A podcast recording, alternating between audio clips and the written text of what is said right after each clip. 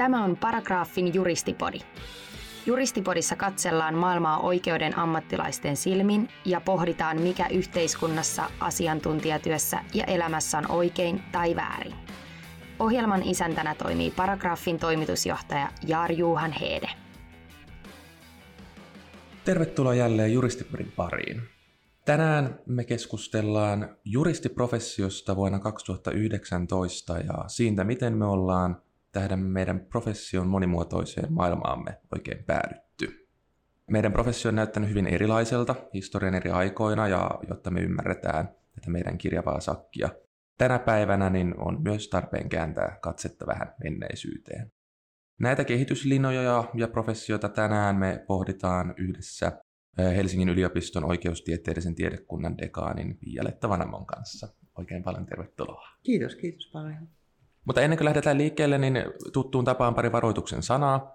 Meidän höpinöihin tässä podcastissa kannattaa suhtautua kuten juristijuttuihin yleensäkin, eli lähinnä varauksella, koska me liikutaan aina harmaalla alueella ja suoria vastauksia elämää suurempiin kysymyksiin ei siis kannata odottaa.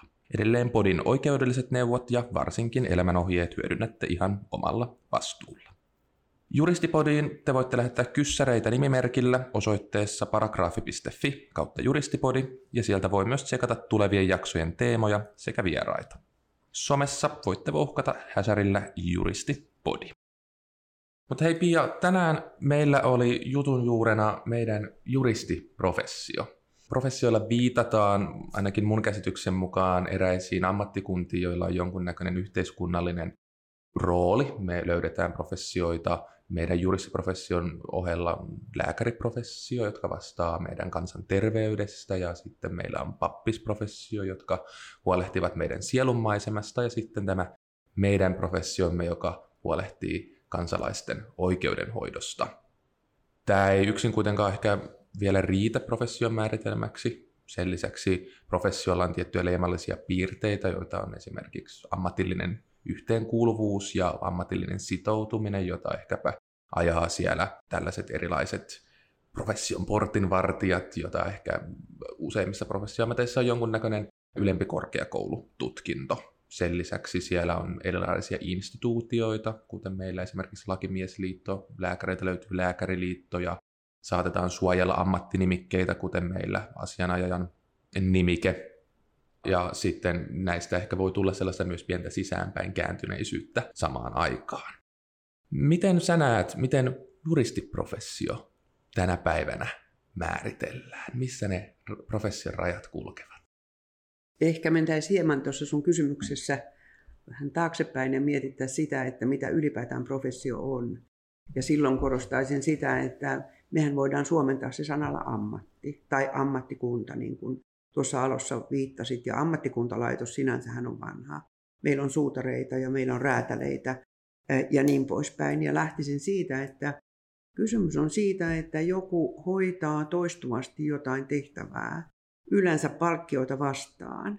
Mutta sitten tullaan tietenkin siihen, minkä tuossa kysymyksessä otit jo esille, että hyvin usein itse asiassa jo siinä vaiheessa, kun tällainen varhainen ammattikuntalaitos syntyy, niin aletaan määritellä pääsykriteerejä. Sitä, että mikä on se tärkein ominaisuus, joka sillä ryhmän, ryhmän jäsenellä täytyy olla. Ja sitten samanaikaisesti suojellaan sitä mahdollisuutta ansaita sen ammatin perusteella, mutta myös, mikä on ehkä se tärkein, suojellaan jotenkin sen ammatin kunniaa tai halutaan ulospäin viestittää, että sillä ammatilla on jonkunlainen säädönmukainen käytöskoodisto, ja se sitten se usein on erilaisilla yhteisillä sovituilla periaatteilla määritelty. Jos mennään sitten juristiprofessioon, niin kyllähän kysymys on henkilöistä, jotka sitten työskentelevät oikeuden parissa.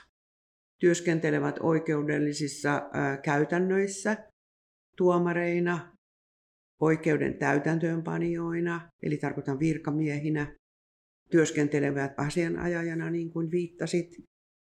Sitten meitä on tietenkin meitä, jotka työskennellään oikeuden parissa tutkijoina, ja siinä on sellainen mielenkiintoinen sivujuone, että meitähän sitten enemmän rajoittaa tieteellisten käytäntöjen periaatteet ja ajatus tieteen vapaudesta, että sinänsä oikeustiedettä voisikaan harrastaa kuka vaan lähtökohtaisesti, mutta ne henkilöt, jotka ovat oikeudessa käytännössä mukana, joilta vaaditaan nykyään tiettyjä pääsyvaatimuksia, ne kuuluvat sitten tähän juristiprofessioon tai juristien tai lain käyttäjien tai oikeuden ammattilaisiin. Sä viittasit tuossa tähän niin kuin ammattikuntaan liitettyyn arvostukseen ja kunniaan. Mikä sun näkemys on, missä meidän ammattikunnan arvostus tänä päivänä menee suhteessa historiaan? Tässä oli äh, mielenkiintoisesti, mehän, mehän sun kanssa pongattiin toisemme tällaisella juristijohtajana kurssilla, jota, jota pitää Porenjuksella Kasper Herneria.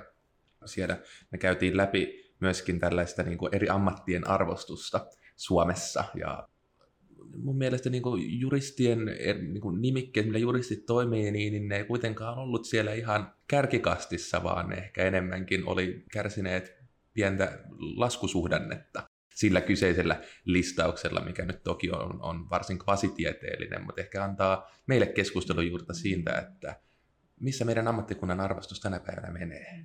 No, kyllä mä lähtisin, jos katsotaan historian perspektiivissä, että se arvostus on hyvä keskimääräisesti ottaen ja varmasti vielä parempi Suomessa ja Pohjoismaissa ehkä kuin monissa muissa maissa. Noin ihan yleisesti ottaen, jos katsotaan koko, koko oikeudellista ammattia. Sitten siellä voi olla eroja, sisä, sisäisiä eroja. Mä näkisin, että tuomareita on aina arvostettu melko paljon. Tietenkin nykyään on vähän sellainen maailma meillä yleisesti ottaen, että auktoriteetteja ei ehkä arvosteta niin paljon kuin aikaisemmin. Jos mentäisiin taaksepäin historiassa, niin mä veikkaisin, että vanha kihlakunnan tuomari oli melkein Jumalasta seuraava, mutta nykyään tietenkin tilanne noin ihan yleisesti ottaen oikeuslaitosta ajatellen on toinen. Asianajakunnassa on sellainen mielenkiintoinen tilanne, että asianajajiahan on, no jos ajatellaan, mennään Lutheriin, te muistatte, että oli, on olemassa lause juristen bösekristen, jota Luther toisteli Ranskan vallankumouksessa, haluttiin lakkauttaa asianajalaitos ja muutenkin meilläkin, kun on keskusteltu esimerkiksi vielä viisikymmentäluvulla asianalain säätämisestä, niin aina sanottiin, että he vain vääristelevät juttuja tai asianajat vain vääristelevät juttuja ja pyrkivät sillä tavalla saattamaan ihmisiä riitoihin. Mutta nykyaikana mulla on sellainen käsitys, että on tullut tarpeen käyttää asianajajaa enemmän kuin aikaisemmin ja ehkä yleinen mielipide on kuitenkin, jos yksittäisiltä henkilöistä kysytään, suotuisampi myös asianajajaa ajatellen kuin joskus aikaisemmin. Syyttäjistä taidetaan myös pitää aika hyvin, myös niistä poliiseista, jotka ovat oikeudellisen koulutuksen saaneita, että en mä näkisi, että se tilanne on historiallisessa vertailussa mitenkään kovin heikko. Hei, tästä Lutheristahan me päästäänkin sitten mukavalla pikakelauksella sinne historian havinoihin. Vaikuttaisi siltä, että isossa kuvassa niin, niin kun todettiin, että professiossa on, on jonkunnäköinen portinvartija ja, ja tänä päivänä se lienee sitten tämä korkeakoulututkinto, mikä yhdistää koko tavallaan sitä ammattikuntaa. Äh, mutta näin ei välttämättä ole kuitenkaan ollut aina. Jos me käännetään katseemme esimerkiksi näihin meidän lähellä oleviin oikeuskulttuureihin, niin millä tavalla historian havinoissa niin on eri oikeuskulttuureissa päädytty osaksi tätä ammattikuntaa? Hyvä, toi on erittäin hyvä, laaja, vaikea kysymys, mutta voisi sanoa ensin Suomesta. Ehkä niin, että kun me ajatellaan, että on olemassa joku portinvartijuus, niin se on ollut eri aikoina vähän erilainen ja me puhutaan modernista oikeudesta, joka on ehkä sellaista aikaa, joka alkaa Ranskan vallankumouksen jälkeen ja meillä ehkä parhaimmillaan ja kypsimmillään tuhatkahdeksansataaluvulla, tuhatyhdeksänsataaluvun alussa. Ja sehän on sitä aikaa, jossa meillä, jolloin meillä tullaan siihen tilanteeseen, että meillä aletaan vaatia yliopistollisia tutkintoja. Eli todella myöhään historiallisessa vertailussa tuhatkahdeksansataakaksikymmentäluvulla säädetään, että henkilöillä, jotka haluavat korkeimpiin valtiollisiin tehtäviin, oltiin silloin autonomisessa Suomessa, tai tuomarin tehtäviin tulisi olla oikeudellinen tutkinto, jonka Senaatintorin varrelle siirretty Helsingin yliopisto sitten saattoi antaa. Ja hyvin pitkään voitiin nähdä, että kehitys kulki siihen, että yhä useammalla ja useammalla, jotka siirtyivät valtion palvelukseen, tuli olla ja sitten todellisuudessa oli tämä tutkinto, joka takasi tavallaan pääsyn tällaiseen niin kuin juristin säätyyn. Asianajotehtäviä meillä saatiin harjoittaa ihan melkein näihin päiviin saakka ihan sillä, että mentiin oikeuteen ja hoidettiin ihmisten asioita, koska meillähän ei ole ollut asianajan pakkoa eikä asianajan monopolia. Mutta itse asiassa niin kaukaa kuin tuhatkuusisataaluvulta nähdään, se, se on aika, josta itse kirjoitin aikoinaan väitöskirjaan, että meillä oli henkilöitä, jotka toimivat asianajatehtävissä. Ja heiltä vaadittiin, että heillä oli lupa tähän tehtävään niiltä tuomioistuimilta, joissa he työskentelivät. Ja sillä tavalla tavallaan varjeltiin sitä, että oli tietty ryhmä, joka pystyi elättämään itsensä sillä, joka oli niin kuin vanha ammattikunta sillä, että hoiti ihmisten asioita. Ja heiltä yleensä vaadittiin hyvämainaisuutta ja ö, kirjoitustaitoa. Mutta ei sitä oikeudellista tutkintoa, vaikka se oli periaatteessa jo tuolla tuhatkuusisataaluvulla mahdollista. No nyt jos mennään sinne, tietenkin antiikin Roomaan täytyy aina mennä, niin antiikin Roomassahan on semmoinen mielenkiintoinen tilanne, josta tavallaan kaikki vähän alkaa, että meillä on niin kuin ihmisiä, joilla on oikeudellista tietoa, jotka antavat neuvoja, ja sitten meillä on ihmisiä, jotka ovat taitavia puhujia, jotka puhuvat ihmisten puolesta oikeudenkäynneissä. Ja, ja siinä on ne tavallaan ne jännittävät kaksi roolia, että jossain vaiheessa sitten yhdistyy tieto ja taito, ja sitten ollaan jo historiassa aika pitkällä. Mutta jos tullaan sitten historiassa vähän lähemmäksi eurooppalaista historiaa ajatellen, niin tullaan keskiajalle ja yliopistolaitokseen. Niin meillähän on ensimmäisenä siellä tuhatkahdeksansataakahdeksankymmentäluvulla perustettu Bolognan yliopisto, ja siitä lähtee valtava buumi, eurooppalainen buumi yliopistojen perustamiseksi. Ja kaikissa yliopistoissa oli teologinen tiedekunta ja oikeustieteellinen tiedekunta. Ja mitä tapahtui silloin? Silloin hankittiin ja saatiin se oikeudellinen tieto. Ja kun siellä oli maita ja alueita, joissa oli virkeä talous ja isoja kaupunkeja, niin mentiin sillä uudella tiedolla, joka perustui itse asiassa antiikin roomalaisen oikeuteen ja sen systematisointiin, mentiin käytännöllisiin tehtäviin. Mentiin kaupunkien tuomioistuimiin, mentiin tuomioistuimissa asianajajiksi ja mentiin kirjureiksi erilaisiin hallinnollisiin tehtäviin. Sitä ei, ei ihan tapahtunut meillä, koska meillä ei sellaisia isoja kaupunkia ollut, että me todella, niin kuin äsken viittasin, joudutaan menemään tuhatkuusisataaluvun Turkuun ja sitten tuhatkahdeksansataaluvun Helsinkiin ennen kuin me tavataan samantyyppisiä kehityskulkuja, mitä me tapaamme Euroopassa. Silloin, jos, jos mennään sinne tuhatkahdeksansataakaksikymmentäluvun Suomeen ja, ja kun niin kuin korkeakoulututkinnosta ryhtyy tulemaan ikään kuin tämä portin, portinvartija ja ammattikuntaa määrittelevä tekijä, ja siitä jos mennään jonkun verran eteenpäin sinne tuhatyhdeksänsataaluvun alkupuolelle päin, niin miltä profession työkenttä silloin näytti? Missä nämä korkeakoulutut juristit oli töissä?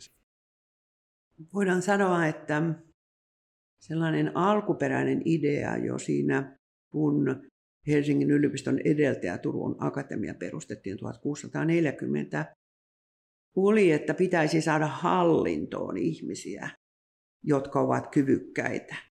Silloin ei niin ehkä puhuttu valtavasti sitä, että juuri kamalasti pitäisi oikeutta opiskella, mutta että pitäisi opiskella. Meillä on kuitenkin ennen tuhatkahdeksansataalukua se tilanne, että meillä on säätyyhteiskunta ja vain itse asiassa aatelissäädyn jäsenillä on ollut sitten mahdollisuus päästä näihin korkeimpiin tehtäviin.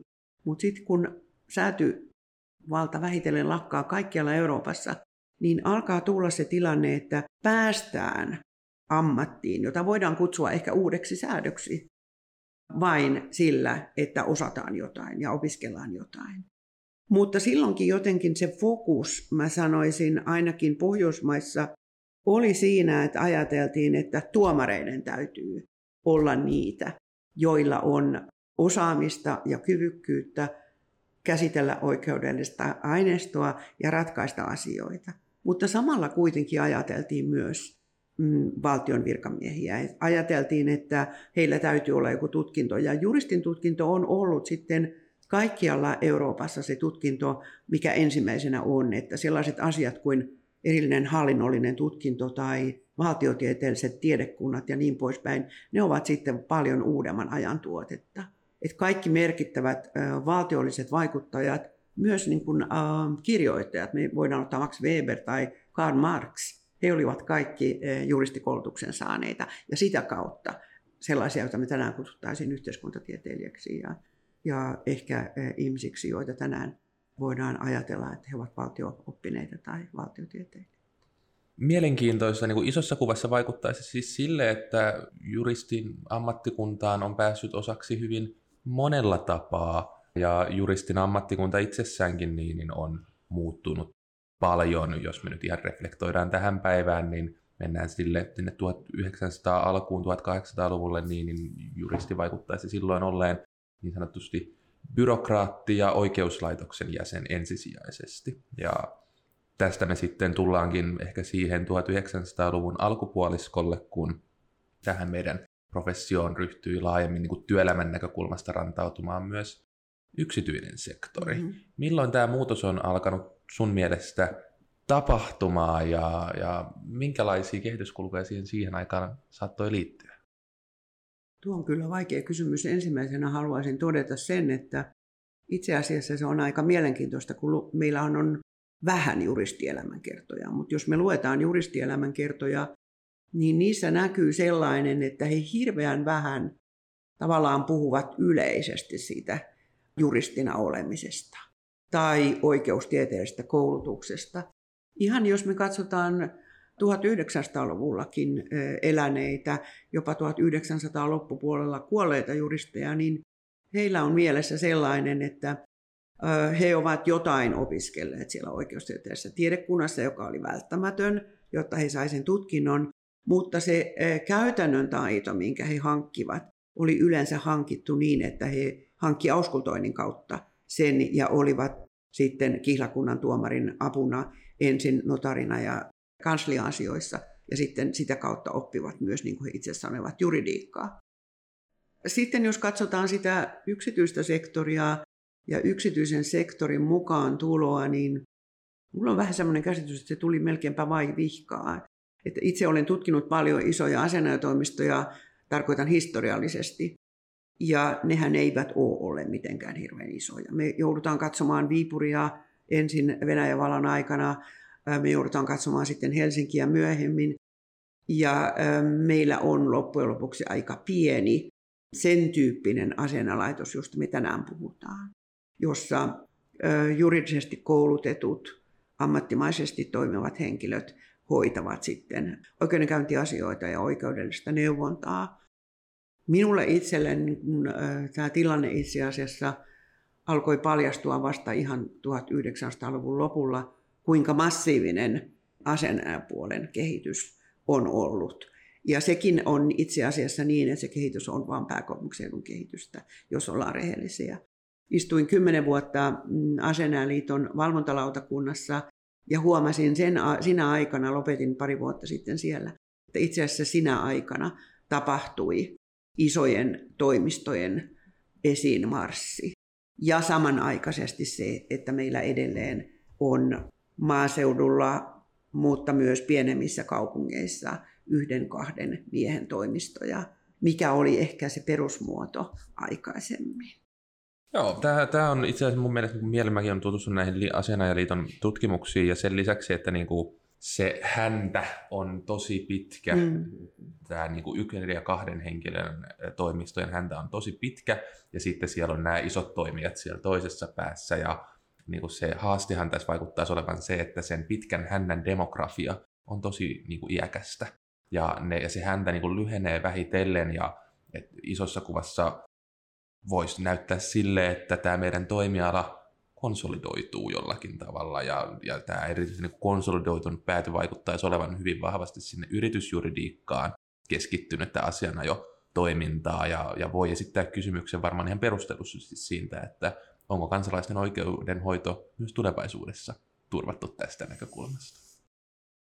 Tämä on kyllä vaikea kysymys. Mä sanoisin ihan yleisessä kuvassa, että olet ihan oikeassa siinä, että meidän täytyy aina muistaa, että Helsinki ei ole Suomi tai pääkaupunkiseutu ei ole Suomi. Ja se se koskee, on meille joskus vaikea muistaa. Se on meidän vaikea muistaa ja se on ihan, voin sanoa, että professorinakin vaikea muistaa. Siinä mielessä, että me tiedetään, että meidän opiskelijoista yli puolet tällä hetkellä työllistyy yksityiselle sektorille. Ja yksityinen sektori edelleenkin tarkoittaa ennen muuta isoja asianajotoimistoja. Mutta jos me katsottaisiin tätä samaa kuvaa esimerkiksi kollegoidemme keskuudessa Lapin yliopistossa tai Itä-Suomen yliopistossa, he huomaisivat ja he tietävät sen ihan tilastojen perusteella, että sieltä mennään ennen muuta julkisen hallintoon ja mahdollisesti sitten niihin, kuten väitit ihan oikein, pienempiin yhden, kahden hengen asianajotoimistoihin. Tiedän liiton toiminnassa, tarkoitan siis asianliiton toiminnassa, käytyjen keskustelujen perusteella, että on jopa vaikeuksia saada jatkajia maaseudulle ja pienempiin kaupunkeihin, asianajotoimistoihin. Meillä on tietenkin melko hyvin toimiva yleinen oikeusapujärjestelmä, mutta minusta on ihan syytä miettiä sitä, että millä tavalla jatkossakin turvataan, että kaikkialla maassa on mahdollisuus saada laadukasta oikeusapua ja resurssit siihen on turvattu. Tietenkin sitten vielä yksityinen sektori täytyisi muistaa määritellä vähän toisella tavalla. Se ei ole pelkästään asianajotoimistoja. Me tiedetään, että paljon myös firmat palkkaavat juristeja in-house lawyereiksi. Onkohan sillä mitään suomenkielistä termiä edes olemassakaan. Ja, ja sitten myös monet järjestöt tällä hetkellä, etujärjestöt, lobbaajat tai lobbausorganisaatiot ovat kiinnostuneita juristien palveluista ja tarvitsevat juristeja ja oikeudellista osaamista. Vaikuttaisi siis niin kuin siltä, että siinä missä sieltä niin kuin tuhatyhdeksänsataaluvun alkupuolella niin juristien perusyksikkönä on ollut tämä julkinen sektori, voiko olla nyt niin, että se perusyksikkö on vaihtunut, se perusyksikkö onkin nyt sitten nämä yksityisen sektorin juristit? No mä sanoisin, että kyllä ja ei. Kyllähän tilanne on se, että me tarvitsemme tuomareita, me tarvitsemme ministeriöissä lainvalmistelijoita, me tarvitsemme lain täytäntöönpanijoita, me tarvitsemme syyttäjiä, korkeasti koulutettuja poliiseja. Kyllä me julkisella sektorilla tarvitsemme myös kunta- ja ehkä tulevalla maakuntatasolla myös oikeudellista osaamista. Toivon ainakin. Ja toivon, että edelleen on tehtäviä, jotka ovat sellaisia, että juristit niissä parhaiten myös pärjäävät. Ja kyllähän tilanne on se, että jos me ajatellaan yhdessä vaiheessa seitsemänkymmentä-kahdeksankymmentäluvulla, erityisesti kahdeksankymmentäluvulla käytiin sitä keskustelua, että mitä juristikunnalle julkisella sektorilla tapahtuu sen vuoksi, että ei välttämättä ole itsestään selvästi sellaisia tehtäviä, joissa tarvitaan juuri juristitutkintoa. Mutta me olemme nähneet, että juristit ovat hirveän hyvin pitäneet pintansa sillä omalla osaamisella ja erityisesti sen jälkeen, kun Suomesta tuli E U-jäsenmaa, niin juridista osaamista myös julkisella sektorilla ja erilaisissa eurooppalaisissa tehtävissä on tarvittu ja tarvitaan edelleen.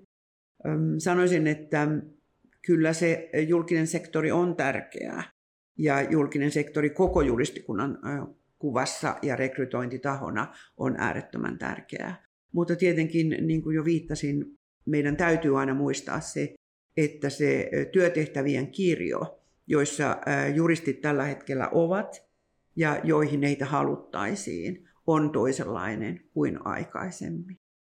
Ja se ei ole pelkästään mielestäni niin kuin isojen asianajotoimistojen toimintaan liittyvä kysymys, vaan ihan selvästi laajempikin, laajempikin kysymys.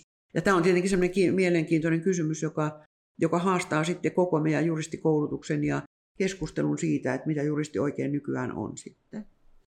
Niin, jos me hypätäänkin tästä sitten siihen, että juristiprofessio vuonna kaksituhattayhdeksäntoista Mitä se professio tänään on? Varmaankin voi olla edelleen kuitenkin niin, että tämä niin kuin ammatillinen korkeampi tutkinto, ehkä se alempikin korkeakoulututkinto on edelleen siinä niin kuin portinvartijana ja ammattikuntaa yhdistävänä tekijänä, mutta entäs ne muut asiat? Miltä meidän professio tänä päivänä sitten näyttää? Ollaan todettu, että se on ainakin laajentunut huomattavasti ja tullut julkiselta puolelta ja vahvemmin yksityiselle puolelle ja tänä päivänä se on menossa johonkin uuteen suuntaan. Mitä, mikä sun näkemys tästä on? No mä sanoisin ehkä tällaisen, äm, tällaisesta dekaanin näkökulmasta asiasta niin, että kyllähän se juristiammatti näyttää hirvittävän houkuttelevalta. Tänä vuonna otimme kuusi prosenttia meille hakeneista ihmisistä sisään ja heistä väittäisin ainakin yhdeksänkymmentäviisi prosenttia valmistuu. Ja tilanne on se, että se am- ammatti on ainakin nuoremman väen keskuudessa houkutteleva. Siihen tarvitaan se pääsyvaatimuksen täyttäminen eli juridinen tutkinto. Ja se tutkinto on tietenkin sitten meillä niin kuin opettajakunnalla haasteena, että se on sellainen, että sillä sitten pärjää kilpailussa, jos joutuu pärjäämään kilpailussa esimerkiksi kansainvälisesti, niin kuin monet joutuvat, ja, ja sitten muita ammattiryhmiä vastaan. Eikä meillä tällä hetkellä oikeastaan kentältä kuulu, kun seuraamme sitä kovasti sellaisia soraääniä, että me tehtäisiin jotain suurempia virheitä. Ehkä se haaste on kuitenkin siinä, että meidän on äärettömän vaikea aina ennakoida, että mitkä kysymykset tulevat kunkin juristin pöydälle ja laajassa kuvassa, että mistä kaikista yhteiskunnallisista kysymyksistä tulee oikeudellisia kysymyksiä. Itse kun opiskelin, en koskaan voinut kuvitella, että niin monet ympäristöoikeudelliset kysymykset olisivat joskus oikeudellisen sääntelyn piirissä. Tai monet kysymykset, jotka nykyään liittyvät taloudelliseen toimintaan, esimerkiksi kilpailulainsäädännön kautta, olivat silloin seitsemänkymmentäluvulla opiskelleille vielä niin kuin aika lailla hämärän peitossa, että voitaisiin ajatella, että sellainen kuin määräämä markkina-asema on myös juridinen termi ja, ja siihen liittyvää juridista osaamista ja juridista sääntelyä tarvitaan. Eli tilanne on se, että mä sanoisin, että yhteiskunta haastaa meitä ja elämä haastaa meitä. Sama koskee teknologiaa. Vasta noin kymmenen vuotta ollaan puhuttu laajemmin viestintään liittyvistä oikeudesta sääntelystä. Ollaan keskusteltu teknologiaan liittyvistä vakavista oikeudellisista sääntelytarpeista, myös niihin liittyvistä oikeudellisista konflikteista ja niiden ratkaisumahdollisuuksista. Nyt tekoäly on se, jota pitäisi ymmärtää. Algoritmit ovat sellaisia asioita. Eilen eräs emeritus, jonka monet podin kuulijatkin varmasti kirjoista muistaa, Kaarlo Tuori, tuli huoneeseeni ja sanoi, tuolla on joku tilaisuus, jossa puhutaan algoritmeista, ei saa pelotilla vanhempaa professoria. No, tämä oli enemmänkin huumoria siihen liittyen, että todella yhä uudet ja uudet kysymykset haastavat meitä.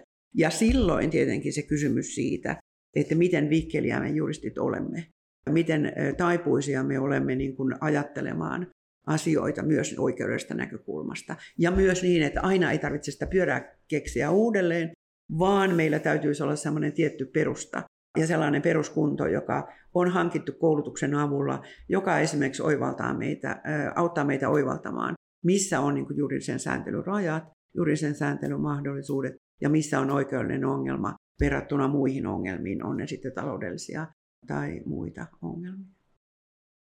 Joo, mä ajattelen ja katson asiaa itse hyvin samalla tavalla, ja tämä oikeudellistuminen haastaa mun mielestä tätä meidän professio nimenomaan siitä näkökulmasta, että mm-hmm. jatkuvasti me ollaan yhä uusien oikeudellisten ongelmien äärellä, mitkä ei aikaisemmin ollut sellaisia, meillä ei ole valmiit vastauksia, niihin se vaatii äärettömän paljon sitä resilienssiä, ja siellä niin kuin se peruskunto, mikä yliopistosta saadaan, niin on aivan ensiarvoisen tärkeää, että me pystytään systematisoimaan ja palastelemaan niitä haasteita, mutta niin ehkä toinen sellainen haaste, missä ehkä se oikeudellinen ajattelu vähän loppuu kesken, on, on se aineellistuminen. Siis se seinin ja sollenin raja vaan hämärtyy entistä enemmän ja juristi onkin yhtäkkiä niin kuin vastaamassa kysymykseen siitä, että mikä on biodiversiteetti nyt tässä kontekstissa. Ja siihen meille ei ole annettu koulutusta kuitenkaan, vaikkakin siihen, että me tunnistetaan se ongelma sieltä, mutta ei meillä ole hajuakaan siitä biodiversiteetistä. Ja tämä on niin kuin mielenkiintoinen kehitys. kulku, mikä mun mielestä näkyy ylipäätänsäkin niin kuin toimialojen konvergenssina niin kuin liike-elämässä, on se, että asiakkaat esimerkiksi odottaa entistä enemmän kokonaisvaltaisempaa palvelua, ja juristi ei olekaan enää vaan se pitämisen maailman neuvoja, vaan juristin täytyykin pystyä antamaan strategista neuvoa ja huomioimaan vaikka sitä liiketoimintaa, tai miksei myös ihan niin kuin henkilöasiakkaiden kohdalla sitä kontekstia myös paljon laajemmin kuin siinä oikeudellisessa kentässä. Sitten tämä teknologia on mun mielestä toinen, mikä muuttaa myös meidän työnkuvaa, ja se tulee erityisesti siitä, että kuuluisa tekoäly, ja miksei totta kai meidän tavat tehdä työtä nopeutuu, suorittava työ vähenee sen myötä, ja sitten me nähdään, kun me mennään tuosta jorpakoitten yli, esimerkiksi tämä R O S-tekoäly, mikä, mikä tekee D D:tä automaattisesti hyvinkin kehittyneesti tänä päivänä. Se, mikä tätä jarruttaa Suomessa, on kielimuuri, että näitä, näitä tekoälyjä ei ole niin kuin tehty meidän kielelle ja optimoitu siihen, ja siksi ne ei ehkä ajanut meilläkään niin voimakkaasti vielä läpi, mutta on jo nähty jorpakkojen toisella puolella, että se syö tosi paljon ikään kuin sitä pyramidin alintakerrosta ohentaa, ja mitä jää jäljelle? Strateginen päätöksenteko ja vuorovaikutus. Ja nämä on mun mielestä tosi mielenkiintoisia kysymyksiä niin koulutuksen kuin ylipäätänsä työelämätaitojen kehittämisen näkökulmasta. Minun mielestä tuossa on oikeastaan kaksi semmoista jännittävää asiaa. Ensimmäinen on se, että on totta, että me olemme niin kuin ilmiötasolla usein hyvin spesifien kysymysten äärellä, myös juristina. Meillä saattaa olla ihmisiä, jotka työskentelevät patenttien kanssa. Joudun täytyy ymmärtää monia asioita, joissa lääketeollisuus esimerkiksi painii myrkyistä, vesistöistä ja niin poispäin. Meillä on juristeja, jotka niin kuin viittasit, työskentelevät monien vaikeiden taloudellisten transaktioiden erilaisten liiketoimintamallien parissa. Samanaikaisesti me nähdään, että on tarvetta myös juridiikassa aika spesifille osaamiselle. Ja kun me seurataan tietenkin sitä, että miten meillä vastavalmistuneet ja myöhemminkin sitten työelämässä työskentelevät esimerkiksi näissä isoissa asianajotoimistoissa, niin me nähdään, että joillakin saattaa olla hyvin spesifitoimet. Ja siitä välillä tulee sellaista keskustelua, että pitäisikö meilläkin olla sellainen koulutusjärjestelmä, jossa jo hyvin aikaisessa vaiheessa erikoistutaan. Itse mä oon aika vahvasti sitä ajatusta vastaan. Sen vuoksi, että olemisen maailma kehittyy niin valtavaa vauhtia, että meidän pitäisi enemmänkin olla eri juristiuramme vaiheissa niin fleksiibelejä, että me voimme ajatella u- uudelleen. Et voitaisiin ajatella, että meillä on horisontissa lu- luultavasti taas uusia kysymyksiä, jotka tulevat oikeudellisen sääntelyn piiriin tai joihin juristi joka tapauksessa joutuu ottamaan kantaa. Ja sitä me emme aina voi ennakoida, jolloin parasta olisi se, että me kiinnitettäisiin huomiota siihen, mitä meidän superalumnit, joita me myös kuunnellaan, jotka istuvat esimerkiksi meidän tiedekunnan neuvottelukunnassa, meille sanovat, antakaa yleiskuva. Antakaa yleiskuva siitä, ainakin mikä tällä hetkellä on oikeudellisen järjestyksen tai oikeusjärjestyksen sisältö, ja kiinnittäkää huomiota taitoihin, oikeudelliseen argumentaatioon, oikeudelliseen ratkaisuun tai ratkaisussa oleellisiin kysymyksiin. Ei tietenkään pelkästään argumentaation päättelyyn, argumentaation ja muihin sellaisia, joita englanniksi sanotaan skills. Ja itse asiassa, mikä on kiinnostavaa, me nähdään myös, kun me seurataan sitä, mitä meidän opiskelijat meiltä olisivat toivoneet, kun he ovat sitten valmistuttuaan joissain vastanneet joissain kyselyissä, niin he toivoisivat meiltä ehkä enemmän huomion kiinnittämistä kommunikaatioon. Siihen, että juristi olisi parempi, ei pelkästään siinä, että me osataan juridisesti kauheasti argumentoida, vaan kun me yhä enemmän, niin kuin viittasit, työskennellään muidenkin kuin juristien kanssa, että me ymmärtäisimme sen tavallaan sen juridisen kommunikaation pihvin, ja sitten meillä olisi kyvykkyyttä myös jollain tavalla nähdä asioita myös sen toisen mahdollisen profession, esimerkiksi ekonomistien näkökulmasta tai ö, johdon näkökulmasta, joka ajattelee niin kuin jonkun yrityksen esimerkiksi kokonaisetua tai osakkeenomistajien etua.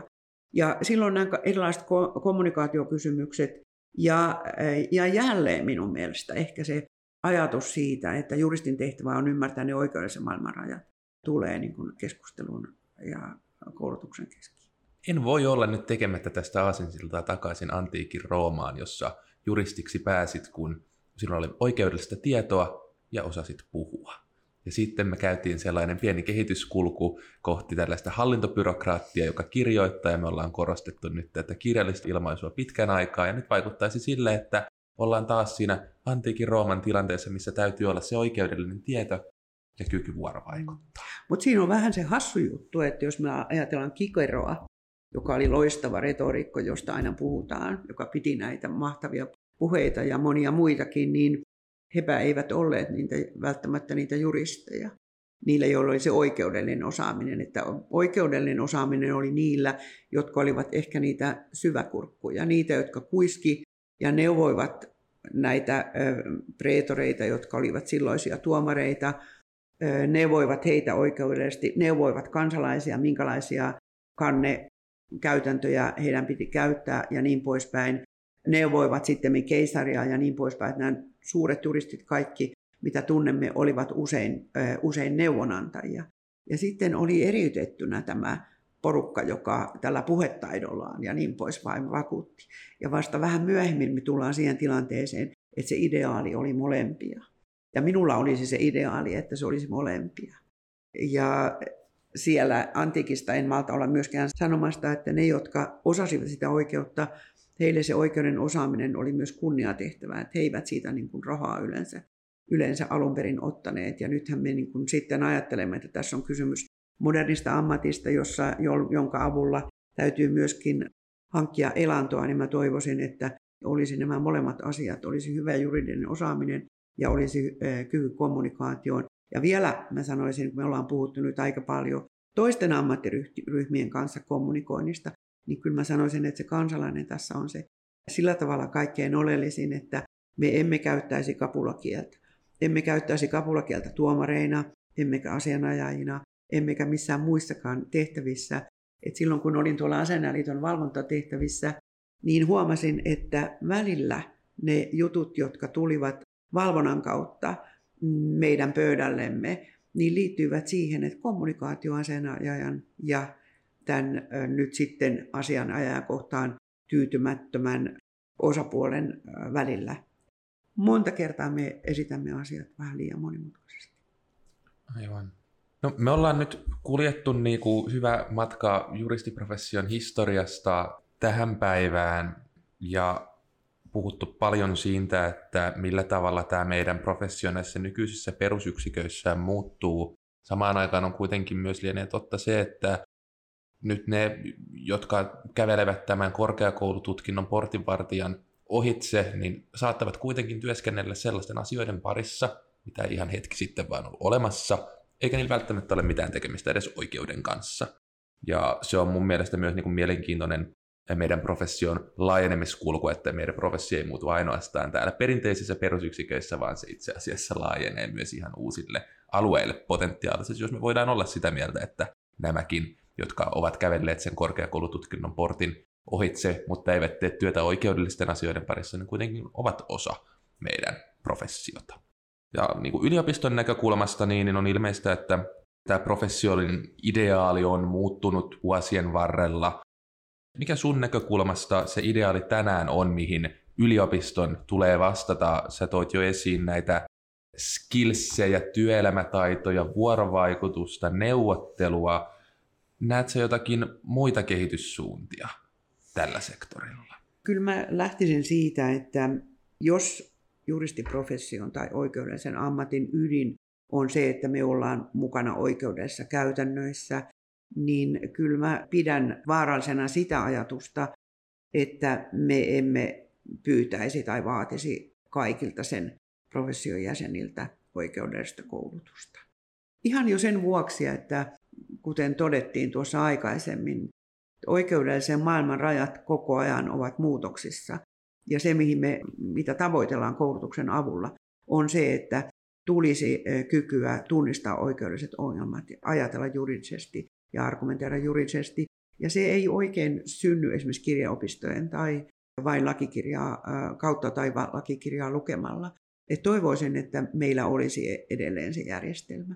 Ja mä toivoisin myös, että meillä olisi edelleen sellainen järjestelmä, että yliopistolaitos olisi sen tyyppinen osa tätä oikeudellista professiota, että me myös voitaisiin taata, että kaikki, jotka ovat sieltä lähtöisin, edelleenkin pääsevät osaksi työskentelemään tässä juristin ammatissa. Ja mehän ollaan hirveän poikkeuksellisessa tilanteessa kansainvälisesti. Mulla kävi eilen yksi meillä harjoittelijana toi, työskennellyt jo valmis itävaltalainen juristi, joka oli Linzin yliopistosta. Ja hän sanoi, että hänen oikeustieteelliseen tiedekuntaan otetaan joka vuosi kaksituhatta kolmetuhatta juristiopiskelijaa, joista noin kaksikymmentäviisi prosenttia valmistuu.